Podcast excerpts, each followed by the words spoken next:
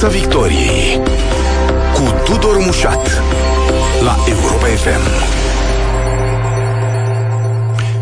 Bun găsit tuturor pe frecvențele radio, pe site-ul europa.fm.ro și pe pagina noastră de Facebook. Anul a început cu vestea bună că legea împotriva dosarului cu șină a fost uh, promulgată și intră în uh, vigoare.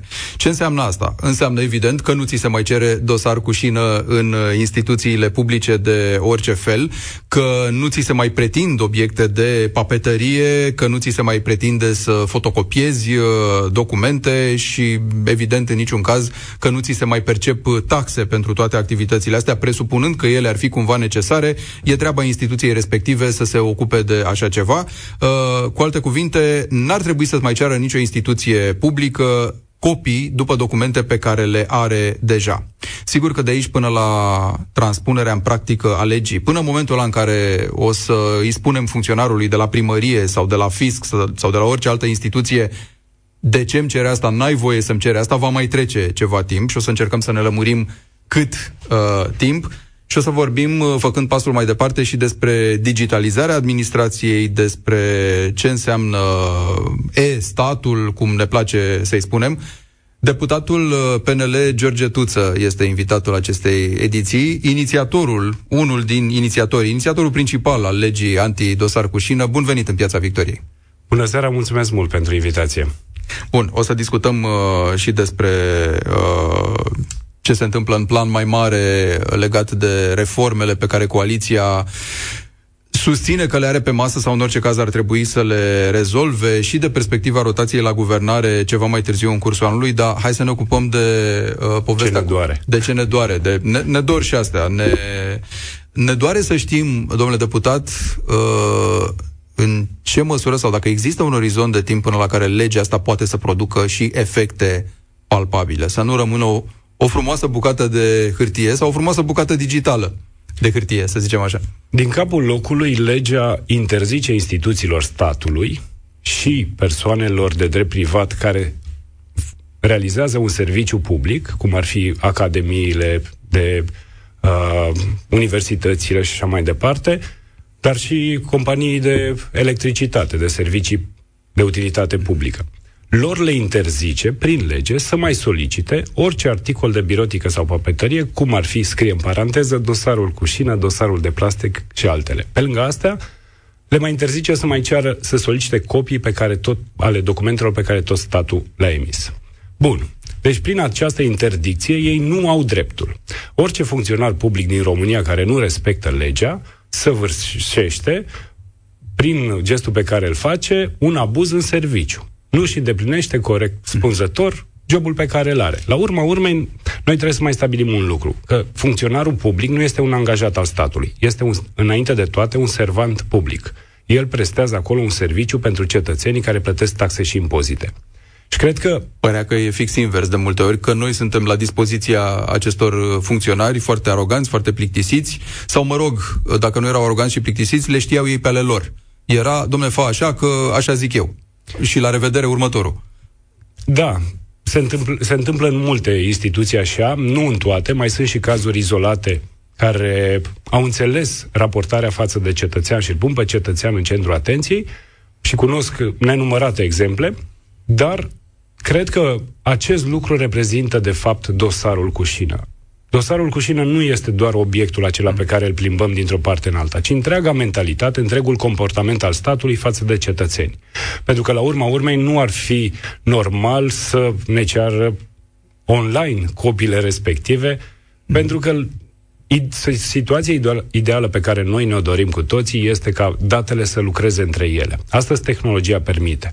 Iar acest avantaj trebuie să-l prezentăm pe de o parte cetățenilor și pe de altă parte funcționarilor. Că și pentru ei, la urma urmei, este un mare beneficiu. Nu mai stau îngrămădiți de munții și turnurile de, de dosare pe care Asta e o altă discuție. S-ar putea ca unora să le convină în continuare să stea îngrămădiți contra unor beneficii, dar o să discutăm și despre asta. Ce mă interesează e ca în momentul ăsta să ne dăm seama în ce măsură uh, legea asta poate fi aplicată cap-coadă în România. Adică în cât timp mă duc la o instituție și nimeni de acolo nu o să mai îmi ceară nici să fac o copie, nici să vin cu un act pe care ei l-au deja Ce cred eu este că funcționarii cereau acel dosar cu șină pentru că nu gestionau bine partea de arhivare a documentelor și ca să nu facă un efort suplimentar, îl, îl puneau pe săracul cetățean să meargă să cumpere un astfel de dosar ca ei doar să-l pună pe acel raft. Mm, având această interdicție, ei, va, ei vor trebui să schimbe procedurile. În lege au șase luni la dispoziție să facă acest lucru. Dar, încă o dată, subliniez faptul că nu avem nevoie poate de copii, de dosare și așa mai departe. Noi trebuie să simplificăm administrația. Și vă dau un exemplu. Am completat cu toții o groază de formulare către administrația publică în care treci și CNP-ul, și data nașterii, și sexul, și județul din ca, în care te-ai născut, toate aceste informații fiind cuprinse în acel cod. De ce nu folosim lucrul ăsta? De ce îi punem pe oameni la eforturi suplimentare? În logica asta vreau să schimbăm. Nu știu funcționarii să citească acel cod, că e banal până la urmă, nu? Pentru sau de ce e tot asta? Să le fie mai simplu, să nu mai facă ei, să nu greșească, să încurce buzău cu bacău sau nu știu. Tot ce e posibil, dar înainte de toate cred că este vorba de rezistența la schimbare. Dacă până acum am făcut așa, nu ne aducem aminte din ce motiv facem așa și n-am greșit niciodată, ce rost are să schimbăm. Asta este în multe cărți de specialitate definită ca rezistență la schimbare. Lucru pe care nu putem să-l schimbăm peste noapte ar fi total greșit. Transformarea, progresul, nu este o chestiune care vine instant sau o soluție magică. Ea trebuie făcută pas cu pas. Și cred că aici trebuie să lucrăm noi cu toții, mai ales cei din uh, decizia statului, să găsim acele elemente care ne pot face mai bun astăzi decât am fost ieri. Aceste șase luni, domnule deputat, au rolul de a uh, pune pe toată lumea în atmosferă, în starea de a face așa cum scrie în lege, sau are rolul mult mai practic de a coordona propriu-zis, uh, concret, bazele de, de date. Că bun, dacă e ordin până la urmă, lumea o să respecte chestia asta, dar s-ar putea să, fie, să le fie fizic imposibil funcționarul să spună aș vrea să îmi procur eu documentul pe care ți-l cer, dar n-am cum să ajung la el din diverse motive. Dintr-o incompatibilitate a sistemelor informatice dintre două instituții, dintr-o lentoare în care eu cer instituției uh, A să-mi dea mie instituția B acel document și ea nu mi-l dă în termenul prevăzut și atunci ți-l cer ție, cetățean. Și ajungem la principala problemă a administrației, că nu comunică unii cu ceilalți, nu comunică Iată. stânga ce face dreapta. Da, de fapt, aici cred că e nevoie de intervenție urgentă. În a mapa toate serviciile, există deja o inițiativă la nivelul autorității pentru digitalizarea României, unde sunt toate evenimentele de viață uh, trecute în dreptul fiecărui minister pe care, care este responsabil și preocuparea lor este ca fiecare eveniment din acela să fie din ce în ce mai mult digitalizat. Asta e legat de digitalizare, bănuiesc că o să mai discutăm, pentru că și asta trebuie tradusă din limba în care birocrația a reușit să, să o implementeze. Dar revenind la întrebarea dumneavoastră, toate aceste probleme se vor transforma în niște necesități ale funcționarului. Și atunci noi ne avem o veche, o veche vorbă din bătrân că nevoia ne învață. Și eu mizez și pe acest caracter al administrației în condițiile în care ei își vor da seama, pentru că vă dau exemplul so- uh, legii care interzice copile, da? care e parte din aceeași lege. Uh, ei, neavând voie să ceară copil, o parte din ei au început să le facă în Singur, spatele da. ghișeului. Uh-huh. Lucrul ăsta, la finalul anului, se va vedea în bugetul pe care îl are autoritatea respectivă. Va vedea că nu poate să mai dea prime, pentru că trebuie să plătească serviciile acestea de fotocopiere a documentelor. Și atunci, băi, cum putem să acordăm în continuare prime? Hai să vedem ce am putea face Ei, cu Îl rugăm pe Căciu să se împrumută de mai mulți bani și să dea mai mulți bani la buget uh, pentru prime și sporuri și așa mai departe. Mă rog, în fine, mm. aveți dreptul să rămâneți optimist, bineînțeles. Categoric. Da, și eu sceptic. Dacă nu privim spre viitor, nici nu cred că putem să, să avansăm, să progresăm. Și aici cred că este rolul cel puțin al Parlamentului. Și aici am o veste foarte bună pentru ascultătorii din această seară. Că în Parlament este o majoritate care își dorește această rupere din zona ierarhic, din zona aceasta veche și împământenită a birocrației românești ambele legi, și cu copiile și cu dosarul cu șine, au fost votate de, de întreg spectru politic al, al Parlamentului din România. Și asta cred că este un, un semnal mm-hmm care îmi hrănește optimismul meu, dar îmi dă speranțe că putem face Care e soluția ca ei să nu-și facă acele copii în spatele teșghelei biroului, cum ziceați, dacă realmente vor fi împiedicați să aibă acces? Adică ei spun, dacă tot nu reușesc să comunic cu cealaltă instituție să mi le dea mai bine, îmi fac eu acum repede că am pus mâna pe aceste documente, îmi fac un set de, de copii, fie ele și în format fizic sau scanate sau cum or fi, cea mai, uh, utilizat, uh, cea mai utilizat document pe care îl fotocopiem este actul de identitate, cartea de identitate. Totodată, pentru toate serviciile publice, completăm un formular pe care scriem cam toate, 80% din datele prezente pe cartea de identitate le trecem pe formular. Funcționarul nu trebuie să facă niciun fel de copie. Asta e o, un breaking news. Mm. Pentru că are datele deja pe formularul respectiv. Ce trebuie să facă este să-și asume responsabilitatea că omul care a venit cu buletinul și cu datele alea le-a trecut corect pe acel formular în care solicită serviciu public. Și atunci problema aceasta asta trebuie să rezolvat. compare tot fizic, să se uite cu un ochi Ei. la buletin, cu un ochi la carte de identitate, cu celălalt la uh, formular și să vadă... Și asta mănâncă timp, până la urmă, nu? Și... Mm, mai e un, un mare risc al digitalizării ca, ca oamenii să nu folosească serviciile digitale și o mare parte să meargă în continuare la ghișeu. Cu acești oameni ce facem? Uh-huh. Pentru acești oameni, în principal, este legea împotriva copilor. Pentru că în online, deja de pe vremea pandemiei ne-a cam forțat să ne digitalizăm, să se primească documente semnate electronic, să se primească comunicări pe adresa de mail și nu mai este privită ca unelta a diavolului. Deci, la urma urmei, pentru fiecare situație în parte, cred că e, există o soluție. Nu cred că au nevoie de copiile documentelor respective. Și vă dau un exemplu din experiența proprie am solicitat un certificat de urbanism pentru închiderea unui balcon și pentru schimbarea destinației uh, clădirii respective din locuință în, uh, într-un spațiu comercial. Mi s-a răspuns prin certificatul de urbanism doar la jumătate de întrebare. Și am solicitat, domnule, răspundeți-mi și la cealaltă jumătate.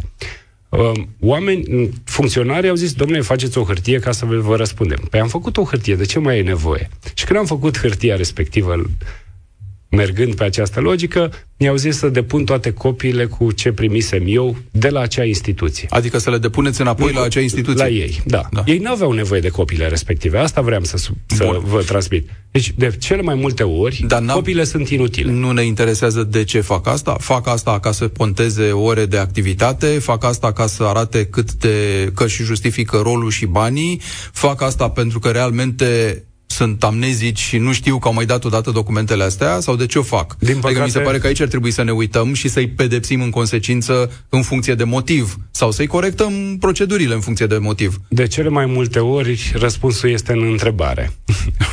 Tot ce a zis dumneavoastră sunt parte din subiecte, pentru că așa au făcut din totdeauna, pentru că trebuie să justific șefului că a venit persoana respectivă și uite am copia după buletinul lui și pentru Sau mă gândesc este, că în unele cazuri o procedură poate foarte... că vor să întârzie foarte mult uh, transpunerea unor lucruri în realitate. Nu știu, mă gândesc la faimosul ANRP cu restituirea proprietăților care îți cere de 5 ori același lucru. Sunt multe cazuri care ne sunt semnalate. Da. Uh, avându-le deja și după aia uh, pretinzându-ți-le ție. Cum poți să lupți cu chestia asta dacă tu vrei să-ți rezolvi problema? Te duci și mai faci un al 12-lea rând de copii și le mai duci odată și mai scrii, cum ziceați, aceeași întrebare de cinci ori. Exact, uh, asta este mm, una, a subliniat sau ați atins exact al doilea mare uh, subiect pe care îl cuprinde dosarul cu șina. Treaba cu termenul de 30 de zile. La, în România totul durează 30 de zile. Chiar dacă răspunsul este evident, e în fața funcționarului și ar putea să ți-l dea pe loc nu face lucrul ăsta pentru că trebuie să aștepți 30 de zile să vezi ce se mai întâmplă. Și treaba cu 30 de zile a fost tot prin lege. Pentru că, nu neexistând un astfel de termen, a trebuit să organul de legiferare a trebuit să introducă un astfel de termen să-i forțeze pe funcționari. Însă, lucrul ăsta a devenit o procedură normală pentru toți funcționarii și nu se grăbesc niciunde pentru că au la dispoziție 30 de zile și oricum în a 29 zi îți vor răspunde că mai ai nevoie de documente suplimentare. Mm-hmm. Lucrul ăsta se va putea rezolva în momentul în care vom avea o administrație digitalizată pe bune. Nu în care m- procesul analogic îl transpunem într-un flux digital. Și când se va întâmpla asta? Din toate declarațiile executivului, pentru că la urmă urmei ei sunt responsabili de lucrul ăsta, în 5-10 ani de zile România va fi în acel moment. Această lentoare în care ne-am mișcat noi privind digitalizarea, cred că are și o parte bună, o parte plină a paharului. Pentru că ne putem uita la alții să vedem ce au greșit. Și să nu mai repetăm greșelile pe care, greșelile pe care ei le-au făcut. Care ar putea fi care? Uh, scurgeri de date, adică securitatea datelor? Securitatea sau ce datelor este un element extrem de important. Al doilea lucru este gradul de adopție a acestor servicii de către cetățeni, pentru că degeaba vom avea sisteme care funcționează dacă ne uităm pe evaluarea competențelor digitale ale românilor, ne îngrozim. Mm. Și atunci, pentru cine construim aceste servicii digitale dacă doar 30% din cetățeni știu să utilizeze la nivel avansat un computer? Măcar și pentru acei funcționari care nu o să mai opereze cu hârtii foșnitoare pline de praf și în care să taie și pe care le pierd, ci vor opera cu baze de date, nu, ținute frumos, sistematic, elegant, compact uh, și așa mai departe. Adică tot ceea ce înseamnă informatizarea pentru, pentru oricine lucrează într-o banală companie privată, de pildă. Categoric. No. Situația ideală pe care eu o văd pentru România e ca datele să comunice între ele, să nu mai fie nevoie de funcționar. Mm. Și aici vă dau un exemplu pentru a mă face înțeles mai ușor. Când cumperi o mașină, să nu fie nevoie să mai completezi nimic. Ai, te-ai înțeles cu celălalt proprietar, ai apăsat pe un buton și automat mașina a plecat de la tine la noul proprietar cu tot ce înseamnă taxe, parcare și așa mai departe. Și aici apare acea neîncredere, presupun, uh, domnule Tuță, legată de... E exact din, din seria mă duc să-mi plătesc impozitul fizic, de teamă să nu să piardă pe drum, uh, să n-am chitanță, uh, să-mi zică după aia că a fost o eroare informatică și așa mai departe. Nu e genul ăla de neîncredere care ne face să, să facem o grămadă de operațiuni analogic în fața funcționarilor, să-l auzim pe el cum ne spune, să ne dea o semnătură și eventual o ștampilă. Să avem calea, hârtia. Ca, să avem hârtia care rămân fizic, nu? Adică ceva digital poate fi și contrafăcut, poate să suporte erori uh, și așa mai departe. La chestia asta cum ajungem? Cum combatem neîncrederea asta? Legat de taxe, să știți că aici este un subiect foarte important, mai ales uh, în ceea ce privește taxele și amenziile. Cu toții avem cu siguranță un prieten care a fost în ultimii 2-3 ani de zile la primărie, la taxe și impozite și i-au spus funcționarii că ai o amendă de acum șapte ani de zile care nu este plătită. E în valoare de 50 de lei, te rog să plătești acum. Dar care fusese de fapt plătită? Nici uh, cetățeanul nu-și poate mm, veni cu hârtia pe care dovedi, a avut-o, că da. în șapte ani de zile nu mai, nu mai păstrezi toate hârtiile astea, nu poți, nu poți dovedi lucrul ăsta și nici funcționarul nu are un sistem care să lase urme în spate să marcheze că, da, domne, omul ăsta a plătit. Mm-hmm. Pentru că acum șapte ani de zile și încă, din păcate, mai sunt primării în România care au un registru de pe caiet mm-hmm. în care percep taxele și impozitele. Lucrul ăsta nu este normal. De asta noi am mai făcut câteva mișcări în Parlament în același sens, prin uh, obligativitatea punerii la dispoziția serviciilor de plată electronic, electronică pentru toate primăriile și pot să vă anunț, cred că în premieră, că toate primăriile din județul Ilfov pe care le reprezint în Parlament sunt prezente pe ghișeu.ro și poți să fii plecat din țară, poți să trăiești într-un alt județ și să ai proprietăți în județul Ilfov și de acolo să poți să-ți plătești lucrul ăsta și să ai și dovada electronică, mm-hmm. pentru că îți rămâne și ție o dovadă și m- câștigi foarte mult timp în, în, când mai trebuie să mai bați drumul până la comuna sau orașul respectiv. Asta e un mare avantaj pe care digitalizarea îl are și trebuie să îl spunem. Al doilea lucru pe care îl facem în Parlament este să îi încurajăm pe cei din stat să lucreze fără numerar. Pentru că banii numerar costă. Ei trebuie manipulați corespunzător, trebuie depozitat. Când plătim taxele și impozite la primărie, primăria are obligația ca în ziua următoare să meargă cu toți banii să-i depune la trezorerie. Toate lucrurile astea costă. Pe cine costă? Pe noi toți. Da. Uh, pomeneați ceva mai devreme de termen. Uh, am văzut un interviu cu reprezentantul unei multinaționale din informatică prezentă pe piața românească care spunea că legea asta despre care noi discutăm acum, împotriva dosarului cu șină, probabil că cel mai devreme va putea să fie aplicată complet și corespunzător după trei ani. că în primul an ne scărpinăm, ne dăm de vor, seama planuri. despre ce e vorba, facem planuri, în al doilea începem să șchiopătăm și poate din al treilea e corectă estimarea? Eu mi-aș dori să se întâmple de mâine și cred că foarte Sau mulți români zis, și-ar dori să se întâmple corectă, de mâine. incorrectă, ce, ce pățesc funcționarii care după șase luni alea termen de grație, deci după 1 iulie anul acesta, încă mai solicită documentele astea sau copii sau taxe sau mai știu eu ce? Nu cred că România a ajuns în situația de a da o lege în Parlament prin care să spună că legea este obligatorie. Legile, prin Constituție, sunt obligatorii și toată lumea trebuie să le respecte. Dacă noi am pune aici o sancțiune că un funcționar nu a respectat această lege, vă întreb cine credeți că ar trebui să aplice acea sancțiune? Tot cineva din stat. Credeți că e fezabil, ar funcționa o astfel de sancțiune? Ca un funcționar să penalizeze un alt funcționar? Ex- au găs- sau găsesc miliarde de argumente cum n-am avut, n-am găsit, uh, s-a pierdut pe drum, e pe circuit și toate argumentele pe care le regăsim în birocrația românească. De asta nu cred că o sancțiune pecuniară n-ar putea. Ce așteptăm Sancțiunea să... pe care o, da. instrumentul pe care îl are la dispoziție cetățeanul este să se sizeze și asta e un alt lucru pe care îl avem în lege, dar nu îl conștientizăm, că pentru fiecare nedreptate care ți se întâmplă din partea statului, poți sesiza Comisia de Disciplină a instituției respective. Și în Nici de, asta nu este... De 30 de zile, cel mai devreme o să primești un răspuns că au ajuns la ei scrisoarea sau nu. Este foarte clar în codul administrativ cum este sesizat, cum se poate sesiza Comisia de uh, Disciplină în cadrul unei instituții. Nu mă aștept iar la fel. Eu mă bazez în continuare pe bunul simț și pe forța românilor de a solicita aceste servicii pe care prin lege le sunt garantate. La fel cum cerem și autostrăzi, la fel cum cerem și spitale și orice alt serviciu public, trebuie să cerem să ne fie respectate drepturile. Din păcate, ăsta este jocul în democrație, iar arma pe care o avem în momentul în care suntem nemulțumiți și nu ni s-a rezolvat problema, este ștampila de vot. Piața Victoriei cu Tudor Mușat la Europa FM.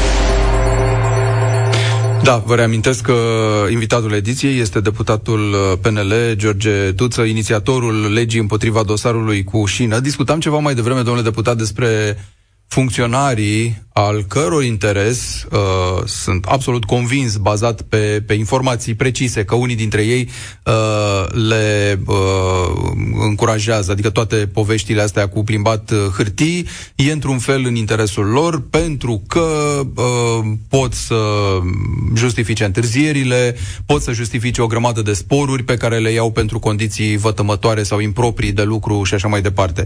Și stau și mă întreb dacă nu cumva o să asistăm la rezistența asta din, din partea lor și să ajungem exact la ce spuneați ceva mai devreme. Dacă digitalizarea înseamnă că nu mai e hârtie fizic, ci e o copie scanată, dar procedeul de plimbat al acestor documente, fie ele și scanate, e același, n-am făcut nimic.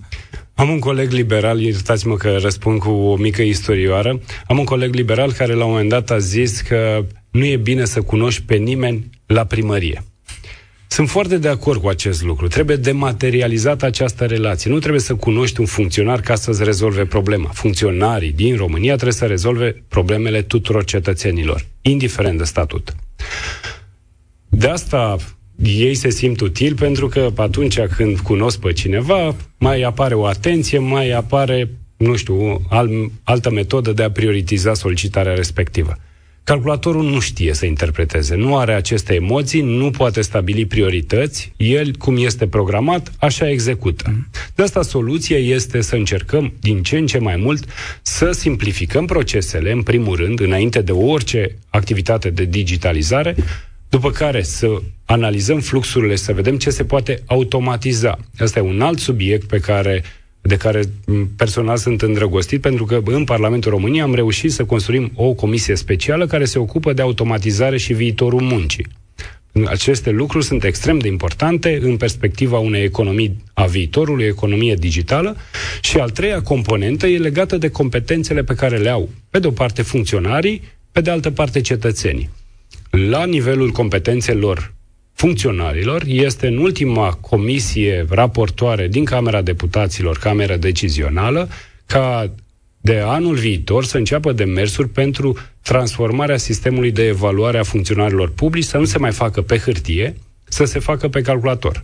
Lucrul ăsta va spune clar dacă șefii din administrația publică știu să lucreze pe calculator și, doi, dacă, conform fișei postului, au competențele digitale pentru a oferi servicii digitale. Fără să ai competențe digitale, nu poți avea servicii digitale. Lucrurile astea sunt, dacă ar fi să o compar cu, cu o bicicletă, e o bicicletă în tandem. Nu poți să tragi doar într-o singură parte. Trebuie să meargă amândoi în aceeași direcție. Și competențele cetățenilor și ale funcționarilor și sistemele digitale. Digitalizarea asta ar trebui să ducă la scăderea numărului funcționarilor publici din administrația uh, publică, pentru că aici e o discuție permanentă, ori becăim de ani de zile, probabil deliberat, în toată povestea asta, fără a ști de câți funcționari avem nevoie, de ce se duc atâtea uh, miliarde, uh, sume impresionante pe salarii și pe sporuri, de ce se fac mereu angajări într-un sistem care ar trebui să devină din ce în ce mai suplu. Ne arată toate țările din jur, ne arată fenomenul digitalizării, nu înseamnă ca oamenii ăștia să ajungă pe drumuri șomeri. Uh, înseamnă ca oamenii ăștia să facă altceva în viață. E problema lor, cum e și problema celor din mediul privat. Dar problema noastră a tuturor e că îi plătim, nu se știe exact pentru ce în număr atât de mare. Din ce în ce mai mare, culmea. Nu va, își va pierde nimeni locul de muncă. De ce zic lucrul ăsta? Pentru că pentru fiecare angajat care vrea să uh, muncească, vor exista posibilități. Calculatorul nu va lua locul nimănui, pentru că productivitatea muncii nu este generată de calculatoare, este generată de omul care folosește calculatorul. Această m- logică de a, nu știu, pune funcționarii publici că ei nu vor mai avea de lucru odată ce o să apară sistemele informatice, eu nu o cred. Pentru că astăzi, în administrația publică, la orice instituție te duce, principala problemă este lipsa de personal. Nu au suficienți oameni. Păi da, lipsa nu de personal că trebuie să manipuleze de tone de hârtii. Dacă n-ar mai fi tone de hârtii de manipulat, poate n-ar mai fi nevoie de atâția oameni, mă gândesc. Da sau nu? nu sau proceduri dacă... foarte complicate care necesită câte 2-3 oameni pe lanț, plus un șefuleț în capăt care să dea viza unde sunt doi, unul trebuie să fie șef, nu? Dar uh, plecând de la, plecând de la mm, treaba resurse umane din administrație, uh, Aici lucrurile la fel sunt reglementate, nu pot fi uh, mai multe poziții de conducere decât sau mă rog, pozițiile de conducere sunt ponderate cu numărul de angajați pe care are instituția respectivă. Nu cred că obiectivul este să dăm oamenii afară. Obiectivul este să asigurăm servicii de calitate pentru a avea o Românie modernă pro-europeană, pro-atlantică. Ce ne spuneți că oamenii ăștia pot avea alte roluri, nu? Pe măsură ce calculatorul le face o parte din treabă, ei se pot uh, dedica altor roluri pe care nu le îndeplinește nimeni acum, nu? Din lipsă de oameni. Exact. Și lucrul ăsta îl că filozofia mediul privat cam asta e, în general. Am pus un calculator, nu înseamnă neapărat că dau trei oameni afară, înseamnă că trei oameni pot să facă altceva ce nici nu ne trecea prin cap până acum ceva mult mai interesant care să ne dezvolte compania. La dacă, fel, probabil, și la stat. Dacă punem pe masă câteva din serviciile publice pe care statul trebuie să le asigure, fie că educația, acolo e o lipsă de personal uriașă. Fie că vorbim de zona medicală, de sănătate, e o lipsă de personal foarte mare. Toți oamenii ăștia pot fi recalificați. Lucrul ăsta trebuie să înțeleagă. Educația nu se oprește când am terminat școala. Nu, dar Educ- se plătește la fel de bine? Adică să fii funcționar cu un salariu și niște sporuri într-o administrație centrală o fi la fel de uh, trist uh, ca a fi medic sau profesor? Că nu știu, medic nu mai e foarte trist să fii, dar profesor cu siguranță e. Uh, sau eu știu ce alt tip de, de funcționar public. Mă ridicați mingea la fileu și o să vorbesc un pic, dacă îmi dați voie, și despre educația financiară, un alt demers pe care îl susțin în Parlament și cred puternic în el, pentru că este vorba despre educație despre viață. Pentru că în momentul în care noi ne construim o relație corectă cu banii și ne dăm seama că cei 3.000 de lei pe care îi luăm ca funcționar public astăzi, am dat un exemplu, nu ne ajung, ne rămâne mai mult din lună decât din salariu, în momentul ăla, noi trebuie să înțelegem că trebuie să ne îmbunătățim aptitudinile pe care le avem. Treb- dacă noi ne putem dezvolta, atunci putem să câștigăm mai mult, să putem să câștigăm mai bine. În zona medicală e un deficit uriaș în zona nu neapărat a medicilor, dar și acolo cred că există, dar în zona asistentelor, a moașelor, acolo există un deficit uriaș de personal. Toți oamenii ăștia, dacă se recalifică, le recalifică, pot accesa acele joburi care sunt mult mai bine plătite. Peste tot ne plângem de lipsa de oameni și, nu știu, în viața privată și în instituțiile statului, cum ziceam, e nevoie de resursă de muncă specializată. Iar lucrul ăsta cred că statul, iar la fel, are datoria să intervină, să construiască mecanismele prin care omul pe, întreaga par, pe întreg parcursul vieții se poate dezvolta, poate învăța, își poate dezvolta anumite abilități în care să înțeleagă că poate câștiga mai mult. Cloudul guvernamental uh, în ce stadiu e? Unde ar trebui să ajungem cu cloudul ăsta guvernamental care suscită atâtea uh, controverse? Cine îl face? Cine are acces? Uh, ce riscuri de securitate sunt? Cloudul guvernamental, dacă mm, îmi permiteți, este mai degrabă o soluție de optimizare a infrastructurii tehnice. Pentru că și în situația de astăzi, în fiecare instituție publică există câte un server, îi zicem noi la modul generic, dar tot ca un cloud funcționează. Este un hard doar pe care este stocată informația care aparține acele instituții. Doar că doar local în instituția respectivă. În instituția da. respectivă. Ce face cloud-ul? Nu mai risipește o groază de resurse pe la fiecare din toate instituțiile pe care le avem, dacă punem la calcul numai primăriile, că avem 3122 de primării, dacă doar acest, aceste servere le unim, ne dăm seama că, într-adevăr, e mult mai economicește corect să ai un cloud, o astfel de infrastructură care să asigure servicii 24 din 7. La primărie nu este nimeni care să, sau nu, au plăt, nu s-au gândit că trebuie și un generator care să asigure în situația unei pene de curent funcționarea acelui server sau acelui serviciu digital. E, în zona asta de cloud, toate lucrurile astea sunt uh, analizate, ai protecția cibernetică rezolvată, pentru că ăsta e un alt subiect extrem de important, cum ziceam, pentru că aceste atacuri nu le vezi, de cele mai multe ori um, nu au victime concrete, dar cu toții avem de suferit. Gândiți-vă ce ar însemna să ia banii din uh, conturile cetățenilor, ce ar însemna să Uh, le utilizeze datele medicale pe care le au, care sunt stocate astăzi pe un server într-un spital dintr-o comună din România. Lucrul ăsta nu e normal și pentru asta cred că a fost un cel mai bun de mers pentru a nu mai risipi resurse, a le avea pe toate într-un singur loc și mai mult decât atât, doar dacă le ai pe toate într-un singur loc, poți garanta că oricine le accesează este auditat. Este trecut într-un registru și ai văzut uh, electronic, în registru electronic, și ai văzut în momentul în care acel registru a fost accesat de cine și poți să întrebi de ce ai accesat acest registru. Uh, câteva cuvinte, domnule deputat, și despre ce ar trebui să se întâmple apropo de niște reforme promise, apropo de niște proiecte mărețe cu care plecați această coaliție la drum. Uh, pentru că s-a zis, are o largă majoritate, poate să schimbe tot ce vrea. N-a schimbat mai nimic și a petrecut un an și o lună Uh, cârpind facturile la energie și dând tot felul de măsuri de sprijin. Ori asta pentru o coaliție în care premierul de la PNL, filozofia PNL ar trebui să fie mai degrabă pe investiții, pe sprijinirea mediului privat și poate mai puțin pe zone din astea de asistență permanentă și de, uh, eu știu, uh, zonă socială. Cum arată lucrurile pentru dumneavoastră, cei din PNL, în momentul ăsta, cu doar câteva luni înainte de presupusa rotație? Poate se putea face mai mult sau mai bine, dar nimeni nu a putut anticipa că vom avea trei crize simultane. Nimeni nu s-a gândit la o epidemie globală. Un astfel de guvern poate trece prin aceste metode. Nu caut scuze, categoric, cum ziceam, de fiecare dată se poate mai mult. Întrebarea e să ne uităm de fiecare dată ce am făcut până astăzi și mâine să ne dorim să facem mai mult.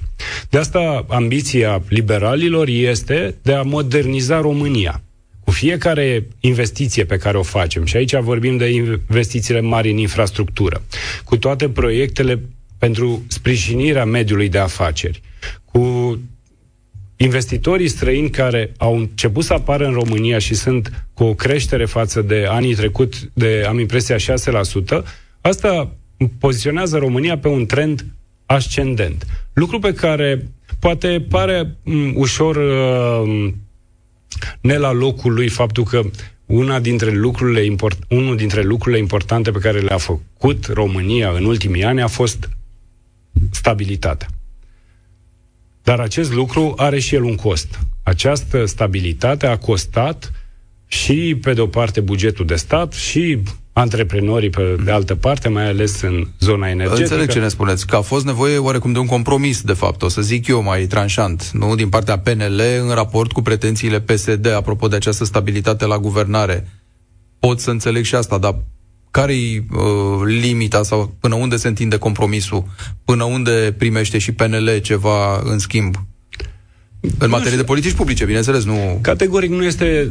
Jocul nu cred că trebuie să fie unul strict electoral, să ne gândim ce impact are asupra electoratului nostru sau asupra Poate electoratului nu vă gândiți, partenerilor dar de PSD-ul coaliție. cu siguranță se gândește. Este treaba lor. Eu vă pot spune despre PNL.